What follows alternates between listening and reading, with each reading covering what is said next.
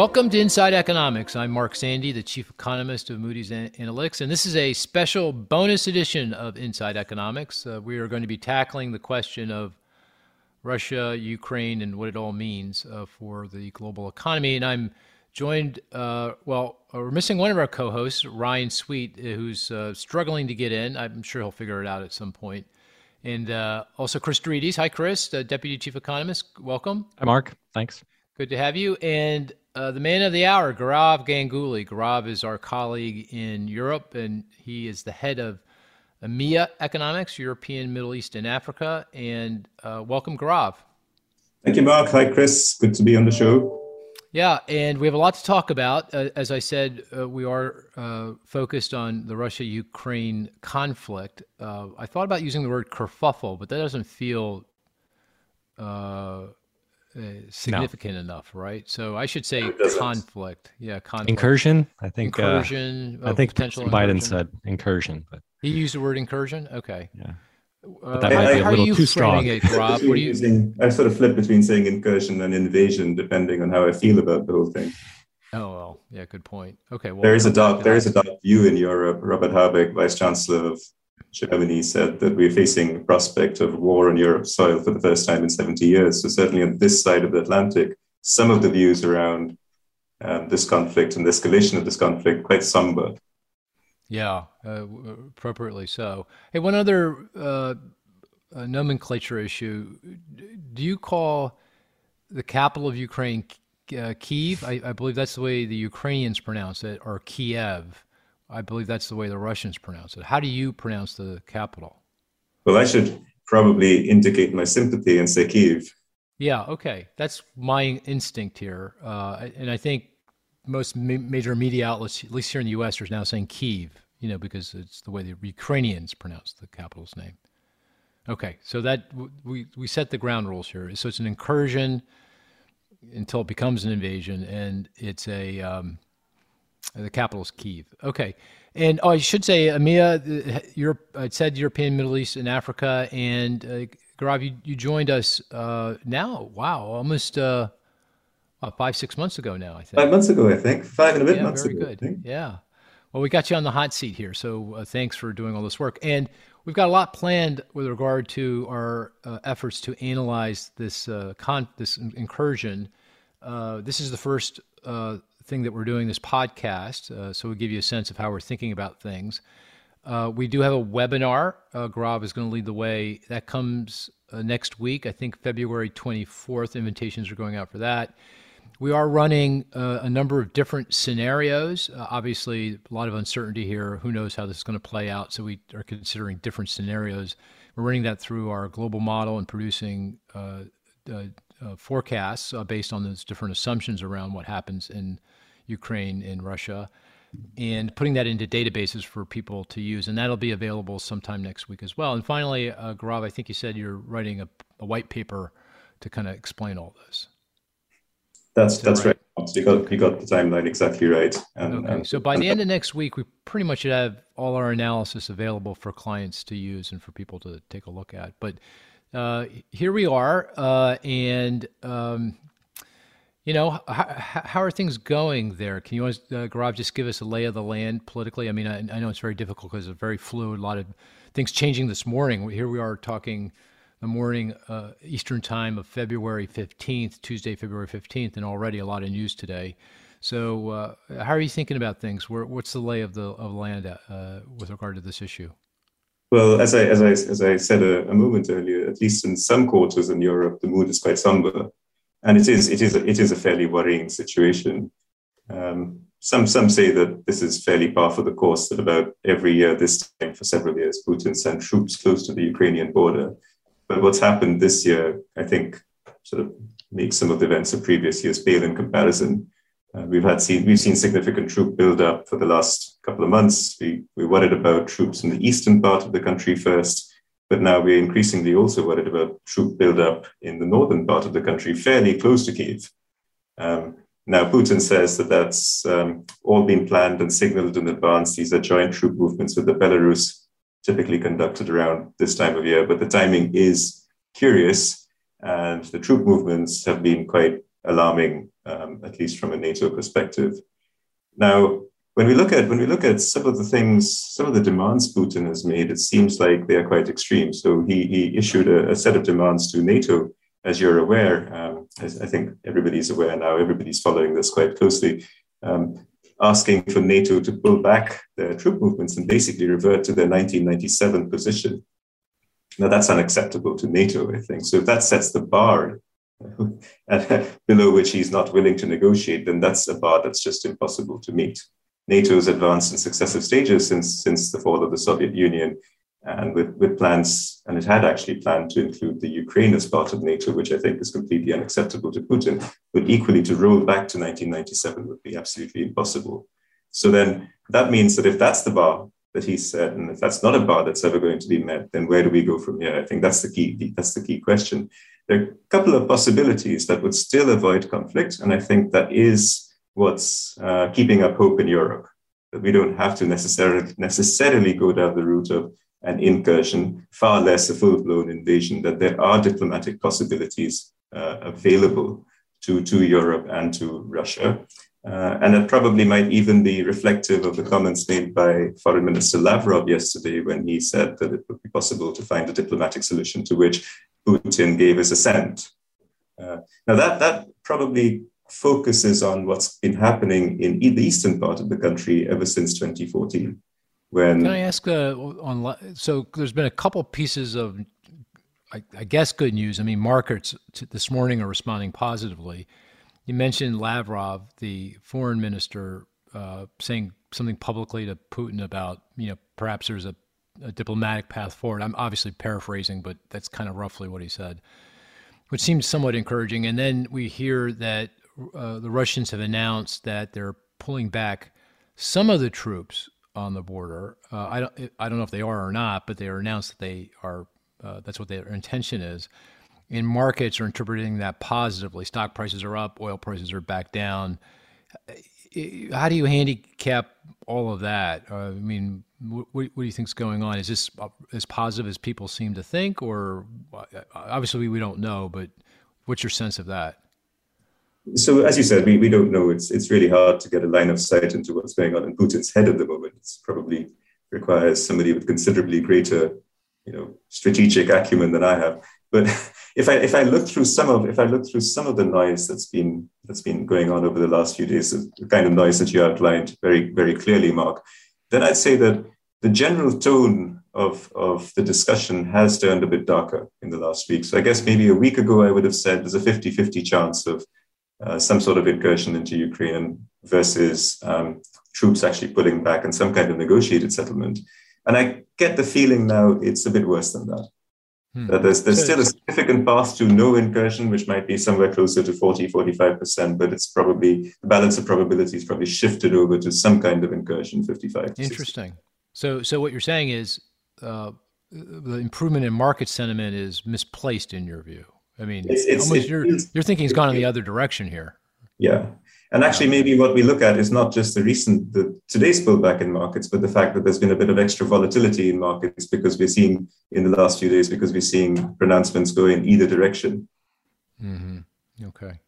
I guess um, it's a question of degree as well, right? Or exactly. it's not just invade, don't invade. There are different levels of invasion, and it could yeah, be that markets are interpreting this as a perhaps a, a bit of a uh, a concession but that doesn't certainly doesn't rule out an invasion of the Donbass region, for example. So maybe the probability of a full takeover is lower, but uh, it, I think that's right. Agree, or is that uh, are you still pessimistic? markets about... are focused on the you know the the the, the tail. tail risk, and they're saying, oh, that looks less likely, but it doesn't mean that the probability that they might actually invade the Donbass region. And we should, we'll come back. Maybe we'll let Gaurav explain all that, but yeah. that's a less aggressive incursion or invasion, that that feels more likely then. That's kind of what you're yeah. saying. I, I, I think I, yeah, I guess yeah, it's the right. question to Gaurav. Is that uh, is that what you're interpreting, or when you say you're a little bit more pessimistic, is it to yeah, that so tail, or is it in the middle? I think that's right. I'm probably a little, even a little bit more pessimistic than what you've just outlined, Chris. That I kind of feel okay. that that tail kind of scenario is probably roughly the same. Maybe it's gone down a bit. There are some bits within the tail that are very remote And I'll come, to, come back to those later. In fact, one of our scenarios touches on some of the really remote things that could happen in the tail. But I think you're right in that markets are probably thinking that um, some kind of inversion, maybe into the Don, Donbass region, is, is possibly slightly more likely, but that's palatable. Can I? Uh, outcomes, economic outcomes from those would be palatable. We need to go. We're going to go down these different scenario paths shortly and make that very explicit and clear in people's minds in terms of how we're framing this in terms of scenarios and probabilities. But uh, before we do that, and again, this is these questions are you know obviously who knows, but I'm just curious what you think, and, and Chris as well. What is the end game here? What do you think is going on really? Uh, why is Putin? Doing this? What does he hope to accomplish, you know, at the end of the day here? Do you have a sense of that or do you have any view on that? Well, I've been I've been thinking about this long and hard and trying to figure out what exactly Putin wants. And I gave up on economics at this point and started reading history. and discovered the really long, rich history that the Ukrainian people have and their long connection with different parts of Europe, from Poland and Lithuania through to Russia. But then I kind of fast forwarded all of that to about 2010, 2011, when Ukraine first expressed an interest, started to express a serious interest in getting closer to the EU. And there was talk of trade association with the EU, which ultimately led to um, Russia interfering in Ukrainian politics and having the Ukrainian premier removed, which led to people's protests and subsequently then incursion into Donetsk and Lugansk and the Crimean takeover or supporting the separatists in Donetsk and Lugansk in the eastern part of the country and the Crimean takeover. So that was very clear that Putin was very unhappy with the state of affairs with Ukraine getting closer and closer to Europe, not just NATO's proposal to actually extend its, its, its, its front further eastwards and envelop the Ukraine. So all of that gets somehow Ukraine um, you know, having formed as an independent state in 1971 after the fall of the Soviet Union, now actually being absorbed into Europe, absorbed into NATO, seems to be completely against Putin's thinking. Um, he feels, I think he feels that he needs to have a leave his legacy, and in his legacy, it's got to be that Ukraine or the Russian part of Russian favored part of Ukraine actually returns to the fold, which does make me think that there's still a significant possibility that he will be content with an outcome where that happens without necessarily having to send his troops in. And there are different ways we can get onto that later. There are different ways in which that can that can actually happen.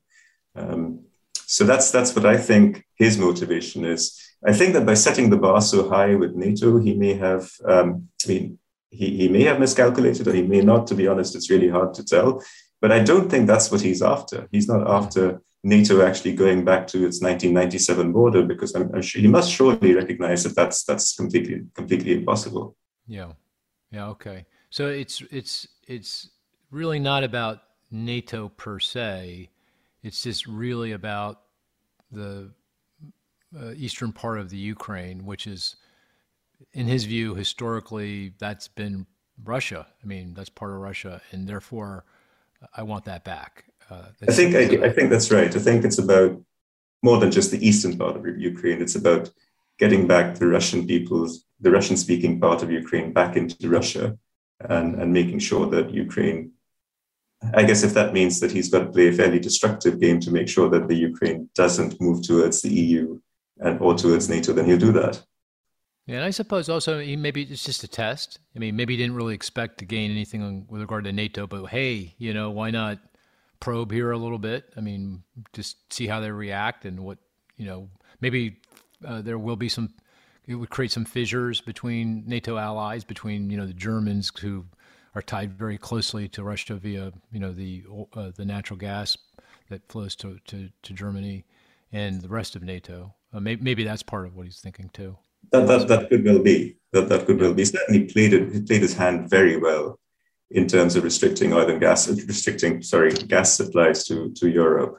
Yeah. Um, taking advantage of the winter season to do that. Um, he also restricted wheat exports, Russian wheat exports in December, ostensibly to keep ostensibly to preserve domestic uh, consumption, but but actually that's that's not been that great for wheat prices either. Uh, and certainly he's gained a lot of really good publicity. If you imagine that Putin has all he's had to do is put 100,000 troops near the border with Ukraine, and every single major world leader has flown over to meet him yeah, as a result. Um, yeah. You'll recall you'll recall that that that meeting with Macron and the big white table. I mean, that's just. Um, yeah. I guess that's just what a picture, right? What a picture! I mean, exactly. The table was a football field. It looked like yeah, Putin was right. on one end, Putin was on one end, and Macron was on the other. It was pretty, pretty bizarre. Yeah. Yeah. So I think, um, he's, and, and he's managed to he's managed to um, show the world that he's prepared to align himself with China, and that China is willing to have that and that they're willing to deepen the economic relationship. I don't know what that really means, how meaningful that is in the long run, but at least it's a sign. Yep. Yeah. I think at a minimum, something. yeah, I think at a minimum, he's now solidified Ukraine as a buffer state, right? We're not, the West is not going to embrace NATO or embrace Ukraine into, or bring uh, Ukraine into NATO anytime soon, right? Because of these tensions. So that alone might be enough, right?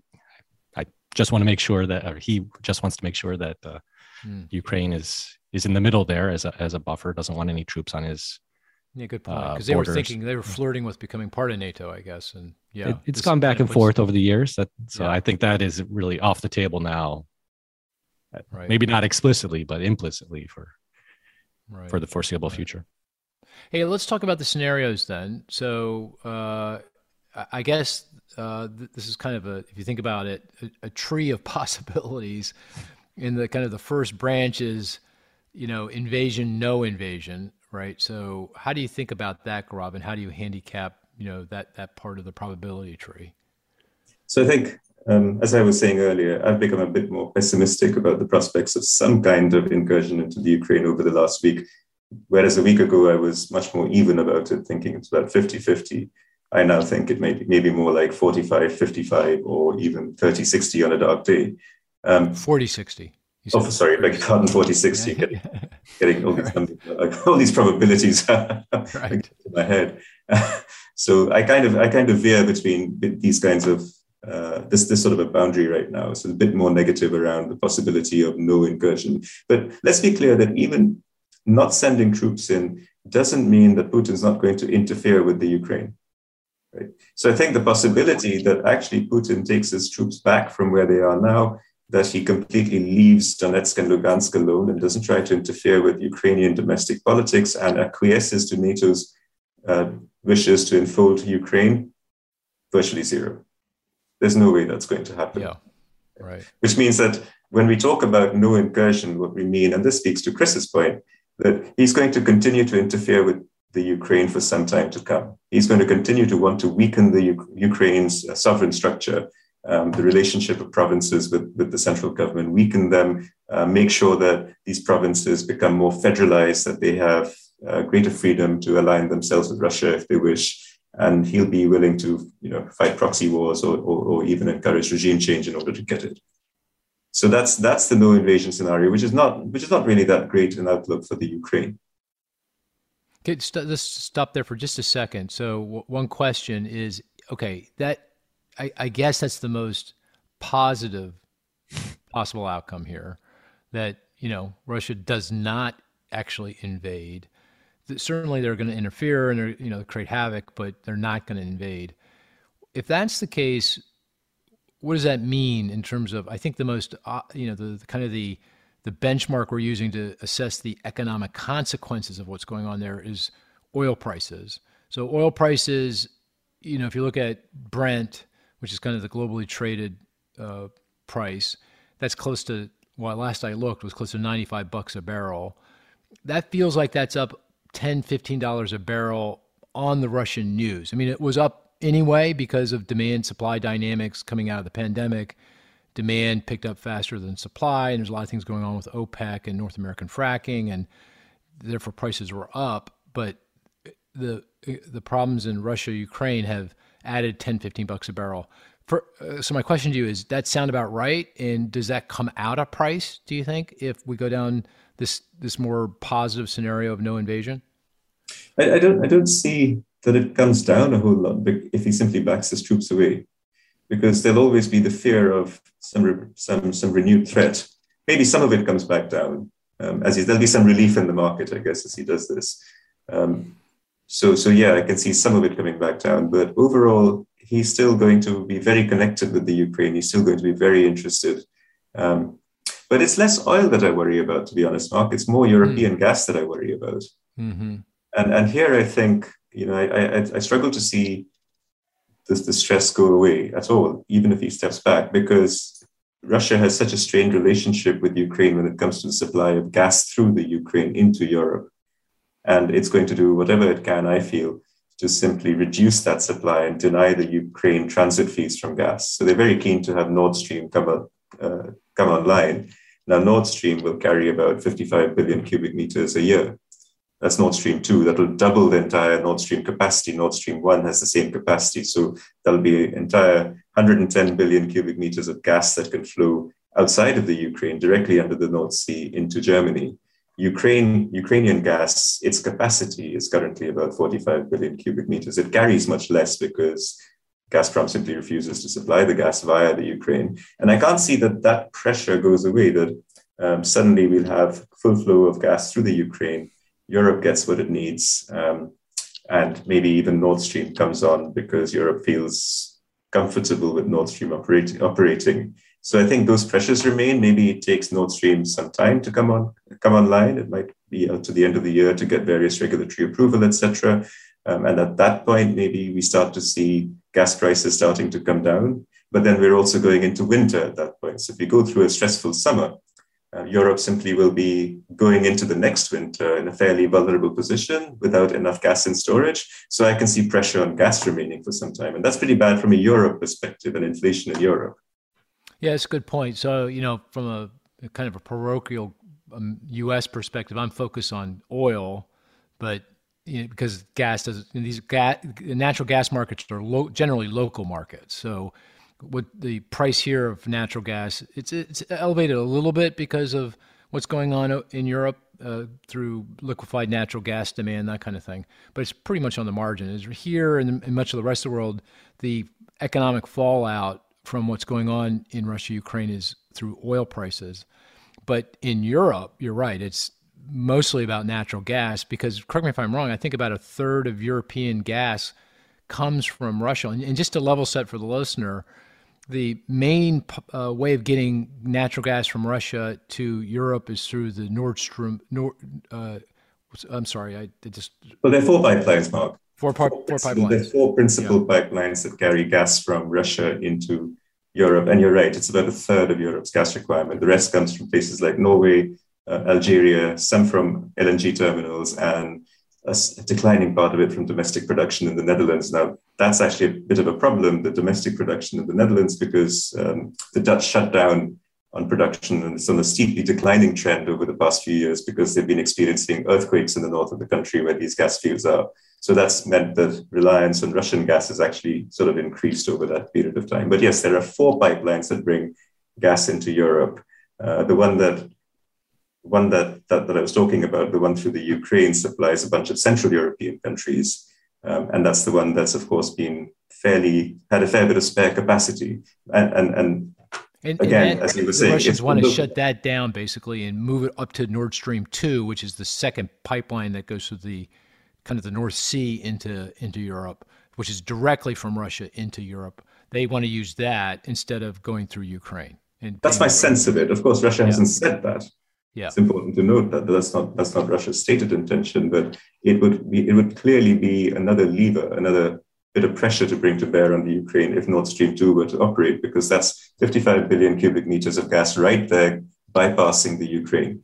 And if you take the, the second pipeline that uh, the second North European or the third North European pipeline, if you take Nord Stream 1, Nord Stream 2, and then the third pipeline that runs from Belarus into Poland and Germany, then you would get in total about 160 billion cubic meters. That's almost sort of half of what, what Europe gets from, or more than half of what Europe gets from Russia in a, in a year. So at that point, there's huge, you know, Russia is in a hugely strong position when it comes to negotiating with the Ukraine. The other point to make is that um, the Gazprom's agreement with the Rush with the Ukrainian uh, pipeline distributor Naftogaz runs out in 2024. So right now there's a long-term contract and long-term commitment to supply a certain volume of gas to the Ukraine, but that's all up for grabs in 2024. So if you get Nord Stream 2 up and running before then, then I think we're going back to that scenario of continued interference in the Ukraine, that's a very powerful lever. Yeah. So 40% probability of, of no invasion, but regardless, there's still maybe global oil prices come in a bit, but gas prices, natural gas prices going into Europe remain elevated, and of course the uncertainty around the uh, the, the supplies will remain very very high going forward. Let me one other question about that before we move on to the other scenarios. It seems, you know, from a European perspective, that this this is this is a bad arrangement. that they need to be working regardless of what happens. You know, even if Russian pulled all 130,000 troops off the border and went back to their barracks, after all this, wouldn't you really be working pretty hard to get off of Russian gas? I mean, LNG seems the most likely way you would go. And, and by the way, I just saw a statistic. I think if you look at the share of gas, natural gas coming into Europe, LNG is now the highest share. It's it's higher than Russian. Mm. It's, it's more than a third. Yes, and it's rising very quickly.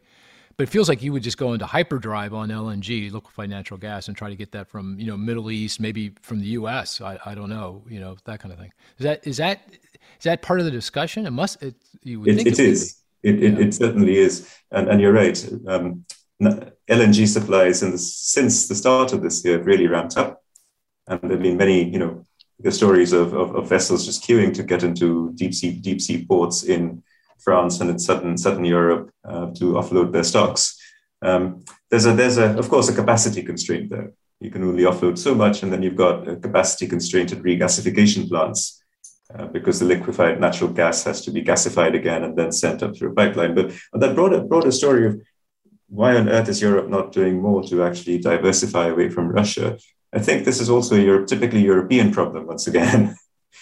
So Europe has taken a, a, bunch of measures over the last 10 years to improve its gas security and, and its gas efficiency in particular. So it all started out with having gas pipes flowing through Europe, carrying gas from Russia across European countries, but they only went in one direction, or they largely went in one direction, which was to their destination. So if you had, you couldn't do effective demand management as a result. So then gas interconnectors were improved to allow gas to flow back, and that improved energy efficiency. Uh, at the same time, deep sea ports started to be built to increase the capacity for LNG. And now, and all of that takes time. And also, I guess it occurs at a typically European pace because there are 27 member nations to deal with an agreement that has to be, you know, you've got to get agreed agreement from all sides before you can do something big. So now I guess what this shows is that energy security simply is really top of the agenda. And having a unified energy storage solution, for instance, is quite important. So there are gas storage facilities across Europe, but each country does its own thing. Uh, that's also not an optimal arrangement. You actually need Europe to be acting as one in buying and storing gas and agreeing to distribute it across countries. You've got to have um, greater uh, ability to, to source LNG. That's not an overnight solution. In addition to having to build ports, lots of LNG is supplied on, on long term commitments. So actually diverting LNG is not that straightforward. Um, you've got to scale up renewables. That's got to be part of the solution. So it is possible, for instance, to double the pace of installation of solar PV. Um, and and, and uh, you've got to do more effective uh, demand side management and energy conservation measures. So a whole bunch of measures have to come together. Uh, problem is that none of that's, of course, overnight. So Russian gas dependency doesn't really go away that soon. It's also really interesting. One more thing I'll say about it, which is Russia's own perspective on this. So in 2020, um, Putin brought in a, a, Russia Energy Security Act, uh, which, which sees um, Russian plans to diversify away from Europe out to 2035. So Putin really wants to sell more gas to Asia. But if he's going to do that, then you know Europe had better sit up and pay attention and work a lot harder to diversify away from Putin. Yeah, makes sense. And I guess just as a quick sidebar, exacerbating all of this, of course, was Germany's Germany's decision back under Angela Merkel to mothball all the nuclear uh, uh, facilities for electricity. So they became very reliant on natural gas to power their electric utilities, and that's why o- almost half of the gas they consume comes from Russia because they're so dependent on it. Just to, just something to keep in mind. Absolutely, that was a big energy policy mistake if ever I saw one. That was just such a knee-jerk reaction to Fukushima. Yeah, Right, which was the Japanese facility that Japanese, got yes. nailed by the earthquake and tsunami. Um, okay, let's move on. Uh, so, forty percent probability, no invasion. We kind of talked about that. Now, let's go down the other pro- part of the probability tree, and that is invasion. And kind of lay that out because there's different versions of this scenario. So give us a sense of that. So we've talked a little bit about it already, and we mentioned the Donbass region and, um, and, and, and, and, the possibility of invading there. And I mentioned Donetsk and Lugansk. So this again takes us back to 2014. So a little bit of little bit of history again, I guess, when um, Russia essentially supported separatists in two eastern provinces. And these eastern provinces declared themselves as quasi autonomous states. And, and they've been basically fighting ever since with the Ukraine. Uh, Russia claims not to you know, be supporting them, but of course it is. Um, and a protocol was actually signed in 2015 called the Minsk Protocol that sought to bring all this to an end. So to have a ceasefire there, to have uh, these provinces actually federalize and set their own foreign policy, that protocol never came about. And my feeling is that you know a big win for Putin would be to actually get that protocol revived and to see eastern these two provinces in eastern Ukraine be firmly within you know in, be firmly in his hands, um, just as much as Crimea is in his hands right now. So I guess one of the paths down to to invasion would be to, to say that actually Putin is not going to achieve that through diplomatic means, and therefore simply has to send troops into that part of that part of Ukraine, uh, and actually into the wider eastern part of Ukraine, which is called the Donbas region. Um, that's a fair, that's actually a fairly big region, and it could be quite difficult for him to even hold on to that region for a long period of time. But it's certainly doable, and he may even then to send a message to the West and to the to the Ukrainian regime go beyond the Donbass region, so so so, so sort of extend a little bit further west, and that would be one one scenario. Um, it's and what you, what kind of probability? Okay, now we're down the uh, the incursion invasion probability uh, part of the tree. What what and that has a sixty percent probability all in. What what percent of the total uh, possible range of outcomes would be this?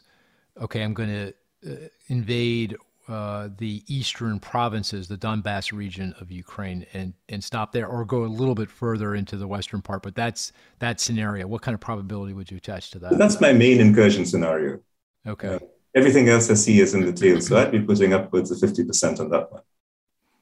And that's fifty percent of of any possibility. Of any possibility. That's full. Full. I'd be putting somewhere between fifty to 53, 54 percent probability on that occurring.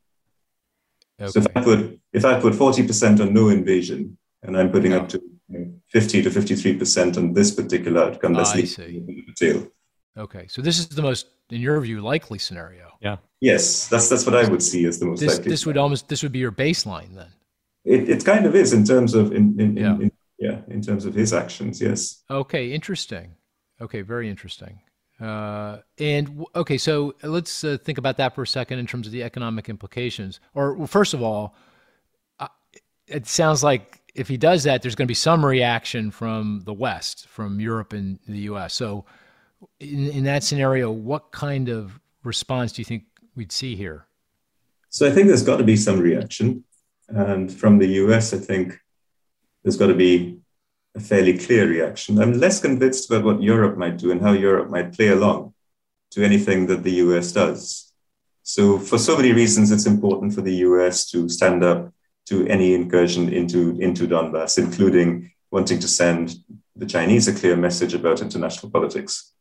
Um, so that, that, that, that's clear. It's less clear that um, the Europeans would, at this point, be completely unified in their response because we'd have to look at what exactly it is that the US does. Now, there a number of options have been outlined. It might be worth just stepping through some of these. Uh, these include sanctioning individuals in, in uh, the Russian government or and or in Russian companies, and extending that out potentially to include even Putin himself. Uh, there could be sanctions levied on banks. Now, don't forget that, the, that, that these sanctions, to some extent, already exist Russian banks, etc., have been sanctioned since 2014 in the Crimea crisis. So now we're talking about ramping up those sanctions.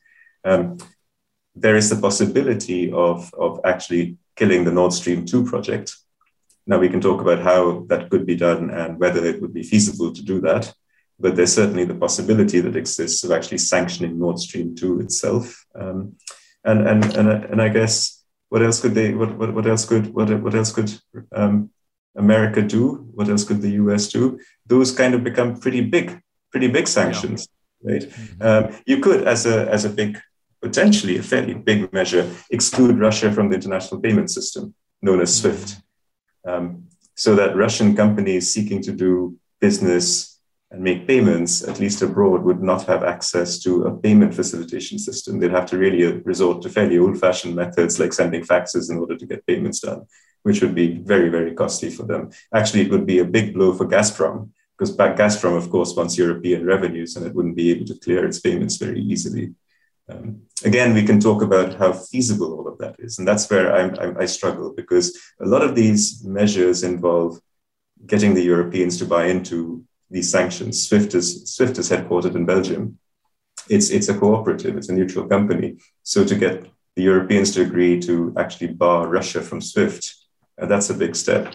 Nord Stream 2 is a big step. Um, you'd, you'd, likely see a certain amount of European discontent in terms of agreeing to sanction Nord Stream itself. Don't forget that some of Nord, some Nord Stream activities have been sanctioned for, under US sanctions for several years, particularly the laying of pipelines. But I think we're talking about something bigger now. We're talking about actually blocking Nord Stream and ever allowing it to become operational. I think that would meet a fair amount of resistance. Um, I suppose if we come to sanctioning Russian banking system en masse, completely blocking them out, of international system, that's going to hurt the Russian people a lot.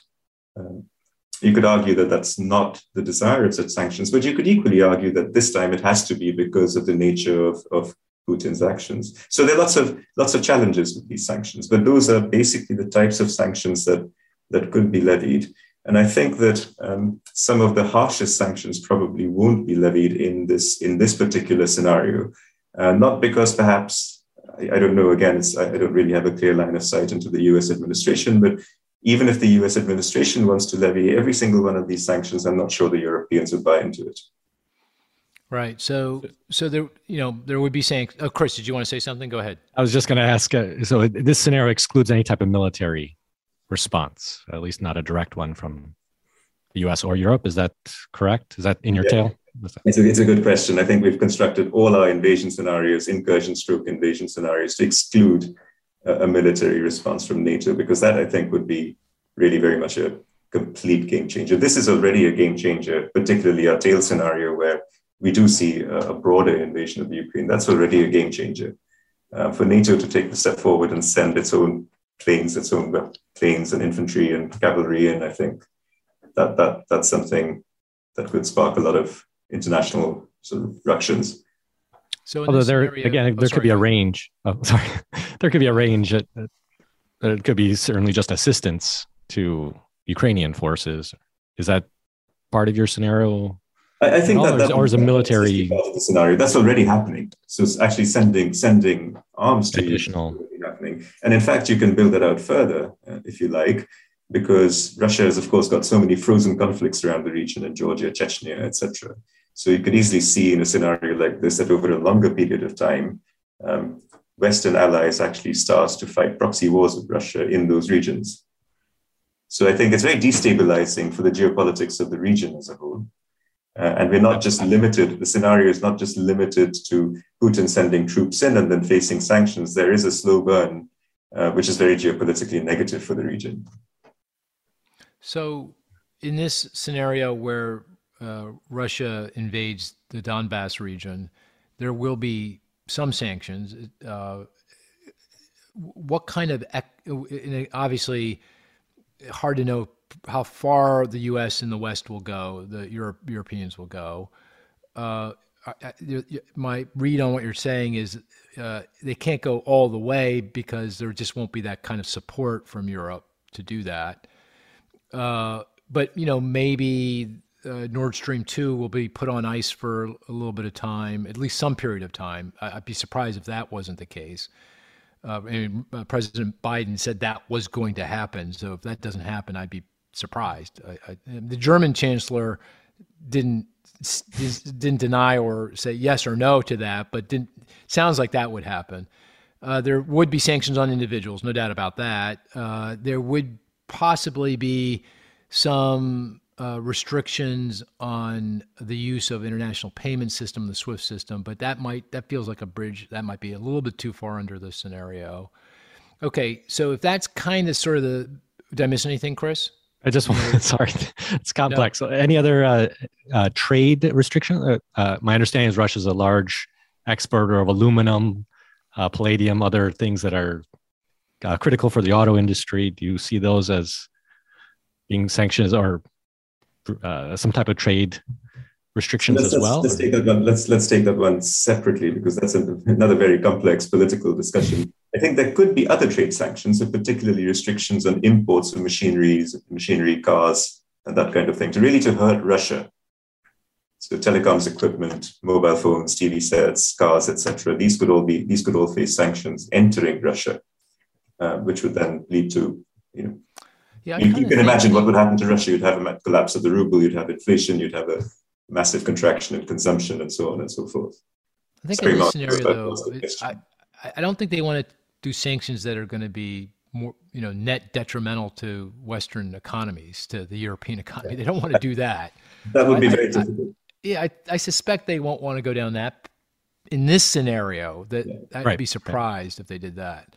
So because it, it's Stream, like shooting your your you know uh, what is it? What's that? What's that phrase? Uh, shooting yourself in the foot. Cutting off your nose to spite your face, yeah. you know, kind of thing. Yeah, I don't know. Yeah. Is that a European phrase? Uh, does that, it's definitely that definitely definitely a uh, English phrase.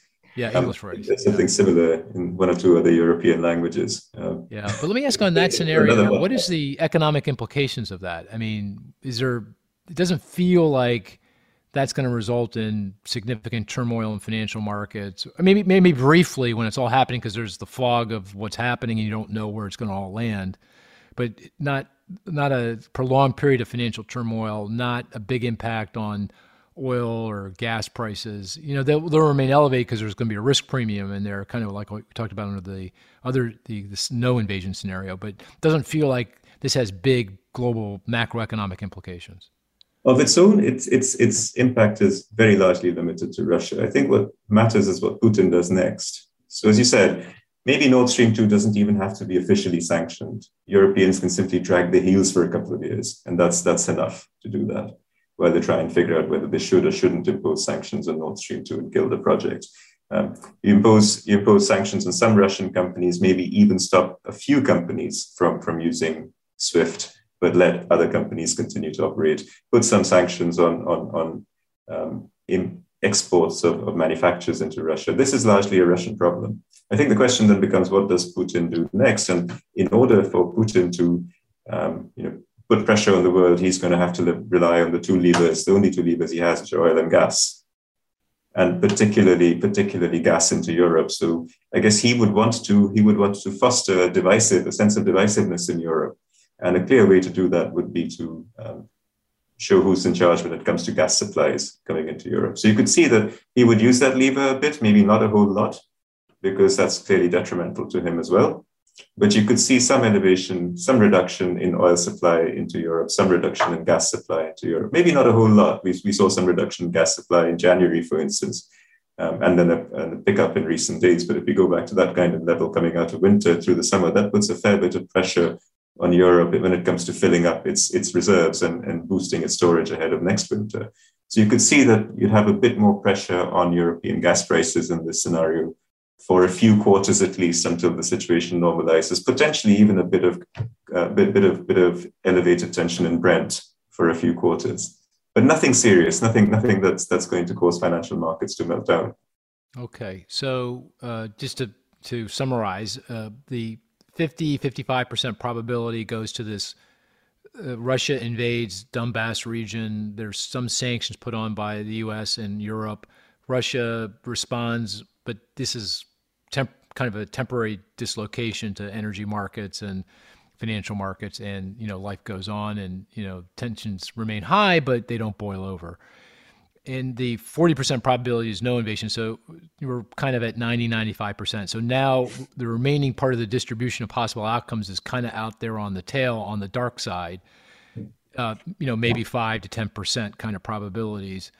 How would you characterize that dark scenario? So I say that that five percent in that tail. That's again, it's a range of different things that could happen there. So the full five percent, if I look at it, you know, just coming out up to that five percent, that dark scenario is uh, invasion on the eastern and northern front. So that troop buildup in the north, with the border with Belarus on the east. Um, there's a simultaneous incursion. Putin marches into Kiev, topples the regime. You've got tanks rolling down Kiev, and I think at this point that's Kyiv. that's a we, very we very Kiev. Sorry? Kiev. Kiev. We I beg your pardon. Thank you. you okay. At, at, this point, it's incredibly negative for Europe. Um, you know, we go back to those comments about Europe facing prospects of a war for the first time in 70 years and a re-emergence of those Cold War divisions. So I think Europe is in is in emergency mode at this point. Uh, so that that of its own is a very negative scenario, and it invites the. I think it really opens the way to inviting a united European and American response in terms of sanctions against against Russia. This is much more national security over energy security, whereas I guess that first scenario was more Europe's Europe, you know, puts its energy security first over, over national security. So I think you get very, very significant sanctions against Putin at this point, including shutting Gazprom out of SWIFT, shutting uh, the entire system out of SWIFT, sanctioning, you know, completely sanctioning um, Russian financial system, possibly even sanctioning Putin himself. And Russia just becomes a complete pariah state, which I guess, uh, you know, given, given how the, the, the FX reserves that Putin has and the fact that he's been building what they call Fortress Russia for the past few years, he may even be willing to countenance. But it's not going to be pleasant for Russia. I think what then matters is what Putin does next. And again, he comes back to his two levers.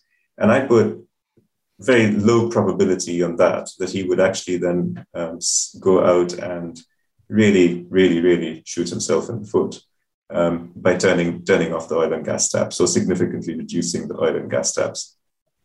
But that's the scenario we've chosen to model as our dark scenario, where Putin actually does that. Not only does he invade Ukraine, both from the north and the east, not only does he not only is he then subject to very significant sanctions from the West, but he then takes that additional step of, of wanting to hurt Europe in particular by, by significantly restricting oil and gas supply. And that I think is quite negative because at this point we're facing one, a geopolitical paradigm shift, B, a loss of gas supply that actually you can't replace that easily, um, a significant reduction in oil that can't be rerouted that easily. Um, so this is all just very, very risk off. It's a very risk off environment. Right. So that feels like that scenario, which broadly defines the tail of the distribution. Sounds like you're saying more like 5% than 10% has is has lots of different shades of darkness, obviously, and the and the shade that we decided to actually uh, quantify through our modeling is way out on the tail. I mean, just kind of at the end of the distribution of possible outcomes in your mind. Is that a fair characterization? That's a fair characterization. I think for, for, for Putin to restrict oil and gas to that degree, that it results in a huge pickup in European inflation, for instance, um, that would be very, very damaging for Putin. As much as Chris, it would be damaging. Chris, you kind of, I saw your face. So uh, you, you know, I'm always think, I'm always in the tails. we're, we're not talking World War Three. We're not talking about right. No, we're not. Actual conflict. Oh. Right? I could certainly paint a much darker scenario for you if, if you'd like. So you're stopping there. So you're, yeah. just to quantify, right? Because I yeah, think clients right, are right, uh, talking point. about well, what if there is more of a armed conflict, right? We're talking comparisons to World War II, well, yeah. Sudetenland, et cetera, et cetera. I, I think that's really. We're not going to that degree. With I me, we're no, saying we're at worst, in this very dark scenario, um, the Russians do take over Ukraine, but then the border stops there. There's no additional incursion. They, and certainly troops are massing along that border, and it's hostile. But uh, we're not going beyond that in terms of a an armed conflict. That, that's right. And I think going back to some of your earlier comments, Chris, we'll still see proxy wars being fought. We'll still see uh, arms being supplied to Ukrainian troops. And it's not going to be easy for Putin to hold the Ukraine for a long period of time. So, you know, plenty of potential for conflict in that region. Uh, and, and of course, it's an incredibly dark geopolitical narrative for, for Eastern Europe and for Russia. But I think if we handicap that at about 3% probability. That's out in the tail, but not way out of the tail. I think you could go much further out into the tail with having full blown conflict and NATO sending troops in, etc., etc. But Um, honestly, to me, that feels like that's incredibly remote. Sure, sure. No, but I think it's important to to quantify. Yeah, it's important. It's important to lay them out. Yes, I agree. Yeah. Okay. And so- even under this scenario, then trade is not restricted. It's not uh, voluntarily restricted per se, right? They were still saying that gas, the Europeans would still be willing to purchase gas, other goods. Uh, well, I base that. I mean, I base that on the entire history of the Soviet Union, when even at the darkest mm-hmm. hour of relations between the West and during the yep. Cold War between the West and the Soviet Union, gas continued to flow into Europe. Um, so I'd, I'd, much rather characterize that scenario via Putin doing something negative on oil and gas rather than the West um, Correct. clamping down on Russian oil and gas. So what does that mean? This scenario now, kind of on, on the tail that we've kind of, I think, nicely uh, uh, put into relief. What does it mean for the economy, for the Russian economy, for the European economy, for the global economy? So the Russian economy is hit so badly in the first scenario, and it gets hit much worse in the second, of course. It's the same, it's the same levers. Uh, the ruble plummets, inflation spikes, consumption slows down, consumer disposable incomes are really badly hit. Um, so that's that's and, and and similar sorts of things would happen in the Ukraine as well. So we mustn't just think of Russia, but spare a thought for Ukraine and what happens there yeah, with war on its soil. Uh, but when we come to when we come to Europe, this is much worse for Europe because we'd actually see a significant pickup in inflation. So we modeled gas prices, European gas prices, at about close to 180 euros per megawatt hour. That's roughly what we saw back in December when one of the big pipelines actually completely reduced supply for a few days. Um, and European gas price futures spiked immediately to that kind of level. So if we see that those sorts of prices coming back, maybe it won't won't stabilize at 180, maybe it comes down to 150 after a brief spike. But nonetheless, if it stays there for a few quarters because Putin deliberately restricts gas supply considerably, that's very, very negative for, for European inflation and European growth. I mean, there's going to be a huge squeeze on disposable incomes. We'd be worried about corporate investment. We'd be worried about um, corporate profits and revenues so it'll be a very dark picture for Europe for some time to come. And that's also going to spill over to, to the global economy because we'd see elevated oil prices for a while. We, we're actually modeling Brent at $150 a barrel for several quarters. So that's going to have a, a knock on effect on, on US and Asian inflation. Um, and then we've got to think about accommodative responses because this is clearly an emergency situation. So in Europe, you can see that fiscal policy and monetary policy will have to work together, but then it's a bit unclear as to how each will operate. Would fiscal policy choose to help households, help corporates, or one and not the other? Um, would monetary policy adopt a wait and see approach because it's such a negative emergency situation, but then that may have some negative consequences for inflation expectations? Would the Fed do something different because it's less of a problem? Inflation will be, it'll be less of an emergency problem in the US. Yeah. Okay. All right. That's a pretty dark scenario. Um, all righty. Uh, well, a lot to think about, and I'm sure between now and uh, next week when we uh, have the webinar, uh, there'll be a lot of changes in the moving parts that are changing pretty rapidly here. So we'll, we'll follow this very carefully and report back and make any changes to our forecasts and scenarios that we think are are uh, important to do. Uh, any last um, comments? Anything we missed in the conversation? I thought it was a uh, I thought it was a very thorough kind of discussion of possible outcomes here. Did we miss anything? Got a one quick question. I, have heard yeah, something sure, about around timing. I heard this uh, statement from some military commanders that um, if there were was to be an invasion of any type, it would occur within the next few weeks, while the hard while the ground is still hard and that because uh, once you get into the spring and it becomes very muddy, troop movements become very difficult. Is that you give any credence to that or any weight to that type of argument that if something's going to happen, it's going to happen soon. Otherwise, we'll be in a stalemate uh, for a while. That- I mean, I'd, I'd, heard yet another date put out there, which was the 20th of this month after the closure of the Beijing Olympics, the Winter Olympics, uh, mm. that Putin would wait until then um, to, to to make sure that you know the world was at peace and people could enjoy the Winter Olympics before invading. So it may be very, very, very, very soon. There's certainly a case to be made for doing it sooner rather than later. Um, but I guess he's also got to think about the optimal, optimal European response. The longer he has, uh, more time he has to play with, the more chance he has of, of, of driving a wedge between the US and Europe. so, you know, and I, I, get the feeling that he's just an incredibly strategic player who weighs all these things up very carefully. Right. Okay. All right. Well, thanks, Gaurav. That was very helpful and uh, putting it, you know, in um, you know, making it very clear, you know, how we're thinking about this. And again, we'll we'll, we'll update uh, our listeners and clients as we go along here. Uh, but um, thank you so much. And uh, with that, I think we're going to call it a, a podcast. So thanks everyone for listening in, and we'll talk to you soon.